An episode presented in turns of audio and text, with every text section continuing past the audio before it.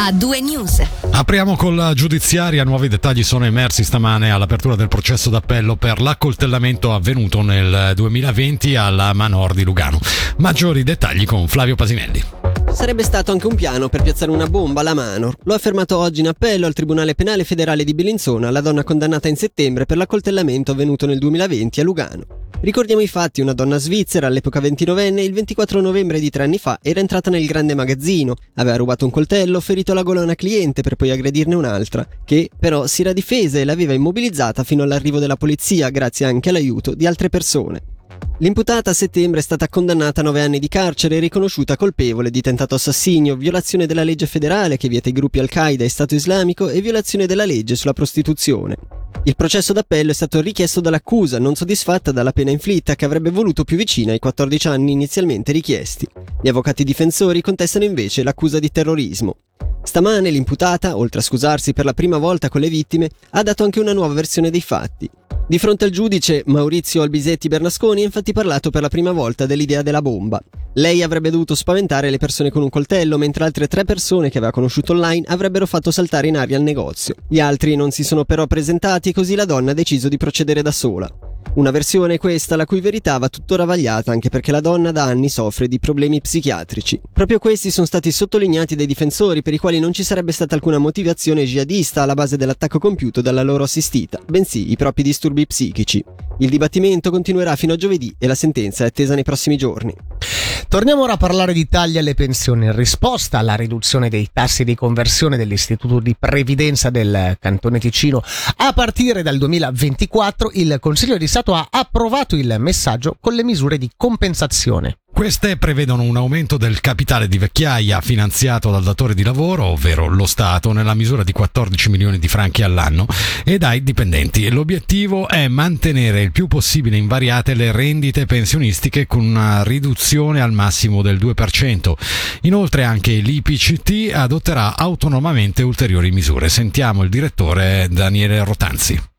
Il messaggio a passo oggi si concentra su quelle di competenza del, del, Gran Consiglio, quindi dell'ente pubblico, che è anche la misura di compensazione principale, ossia semplicemente e banalmente l'aumento dei contributi che vanno a risparmio. Essendo la pensione il risultato della moltiplicazione tra il capitale accumulato e il tasso di conversione, se si vuole mantenere lo stesso obiettivo di rendita che si aveva prima, se il tasso di conversione scende, gioco forza devo aumentare il capitale che accumulo e quindi aumentare i contributi eh, di risparmio. Quindi ecco, la misura principale contenuta contenuta nel messaggio è l'aumento dei contributi a carico sia dei dipendenti che dei datori di lavoro e l'aumento totale proposto è del 3%. Questo 3% permette a un giovane che inizia la sua carriera presso lo Stato o un altro ente affiliato all'IPCT di mantenere l'attuale obiettivo di rendita come oggi. Passiamo alla posta che vuole ridurre i propri uffici amministrativi a 12 centri regionali entro il 2030. Questo al fine di ridurre gli spazi di lavoro che restano spesso inutilizzati a causa del telelavoro. Centri sono in fase di eh, pianificazione anche per il Ticino e per la Svizzera occidentale. Gli hub verrebbero gradualmente spostati verso le città e i grandi agglomerati facilmente raggiungibili con i mezzi pubblici e in edifici con affitti ragionevoli, fa sapere il gigante giallo. I primi tre centri saranno a Olten, Berna e Zurigo. In prossimità di queste sedi, altre presenti oggi verranno dismesse. Voltiamo pagina, il Consiglio di Stato ha nominato Daniele Fumagalli capo della sezione dell'agricoltura. Laureato in diritto presso l'Università di Friburgo e avvocato, Fumagalli nel 2014 è entrato a far parte dell'amministrazione cantonale, dapprima presso il Dipartimento del Territorio, per poi diventare aggiunto al direttore della divisione dell'economia del Dipartimento delle Finanze e dell'Economia. Assumerà l'incarico dal 1 gennaio 2024, data nella quale il capo sezione uscente Loris Ferrari passerà al beneficio della pensione. E nomina anche per il nuovo comandante del Corpo Civici Pompieri della città di Locarno. Si tratta di Tiziano Guarisco, classe 68, attualmente ufficiale volontario in seno al Corpo, di cui fa parte dal 1999 ad oggi. È responsabile della formazione del Corpo e del picchetto di primo intervento. Rimpiazzerà l'attuale comandante Alain Zamboni in procinto di lasciare il Corpo dei Pompieri per sopraggiunti limiti d'età il prossimo 30 settembre. Ci spostiamo ora in ricerca arriva al Ceresi, una piazza della riforma stracolma, ha accolto venerdì e sabato scorsi la 43esima edizione di Estival Jazz, 43esima edizione che è stata anche la prima organizzata dalla città di Lugano. Sul successo di questo debutto sentiamo il vice sindaco di Lugano, Roberto Badaracco. È andata benissimo, sono stati numeri eccezionali, un grande ritorno a Estival dopo quell'anno di transizione e poi c'era prima stata la pandemia, quindi non, è, non, era neanche avvenuto il festival e quindi è un momento particolare, si vede l'affezione, la, il piacere della, della, gente, turisti locali a frequentare questo momento che è un marchio internazionale ormai per la città di Lugano, quindi veramente abbiamo avuto dei, un parterre, come si suol dire, di prima grandezza, a Benari Harper, Gilberto Gil, Stanley Clark e tanti altri, Mark Lettieri, importantissimi autori che hanno veramente riscaldato la piazza, creato emozioni, un'atmosfera incredibile ed è stato, come è stato detto, il primo anno della città di Lugano che si è, si è impegnata a traghettare questa manifestazione nei prossimi anni con uno sforzo pubblico-privato, chiaramente sponsor privati, con la direzione artistica sempre di Jackie Marti e vorrei anche citare Filippo Corbella che si affianca da parte della città con Jackie Martin. Questa è la prima, come abbiamo detto, edizione organizzata dalla città di Lugano, quindi questa è la base per il futuro di Estival.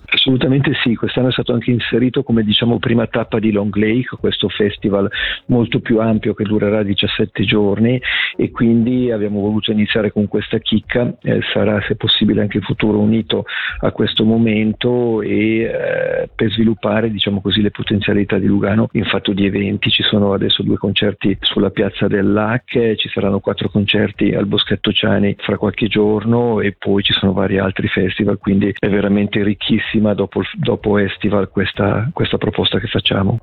E restiamo in tema di spettacoli. Sabato 15 luglio a Cevio, nuovo appuntamento con Festeggiamo, la rassegna di cinema all'aperto che porta nel Locarnese Valli l'atmosfera del Festival del Film con proiezioni gratuite. Alle 21 sarà proiettato L'Uomo in più, lungometraggio d'esordio di Paolo Sorrentino. Sentiamo Pietro Palli, municipale capo di, Castero Cultura di Cevio l'occasione di animare la, la, piazza di Cevio che in questo periodo estivo cerchiamo di, di, animare il più possibile è una delle tante occasioni per, per portare gente sul, nel nostro territorio.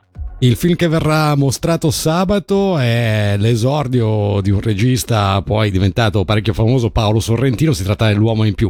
Ecco, è un film che lei conosce o uh, troverà l'occasione appunto per goderselo nella piazza di Cevio?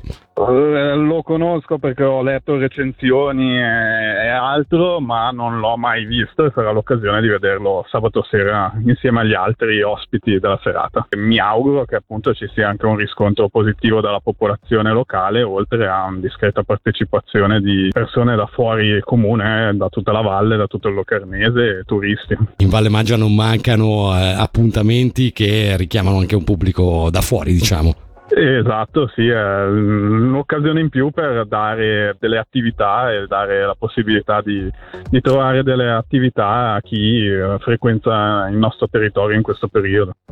Infine una comunicazione di servizio fino a nuovo avviso, l'acqua erogata nel comune di Riviera unicamente per il quartiere di Cresciano è dichiarata fino a nuovo avviso non potabile a causa di batteri. I cittadini sono invitati a non berla e non usarla per l'igiene orale come nemmeno per la preparazione di cibi freddi o il lavaggio di alimenti e nemmeno per il risciacquo di stoviglie. Può essere utilizzata senza limitazioni se fatta bollire per almeno 5 minuti se non si notano odori o colori strani. Restate con noi qui ad da 2 News su Radio Ticino. Ora ci sono gli One Republic che presto saranno anche sul palco di Piazza Grande per Moonestar con Wherever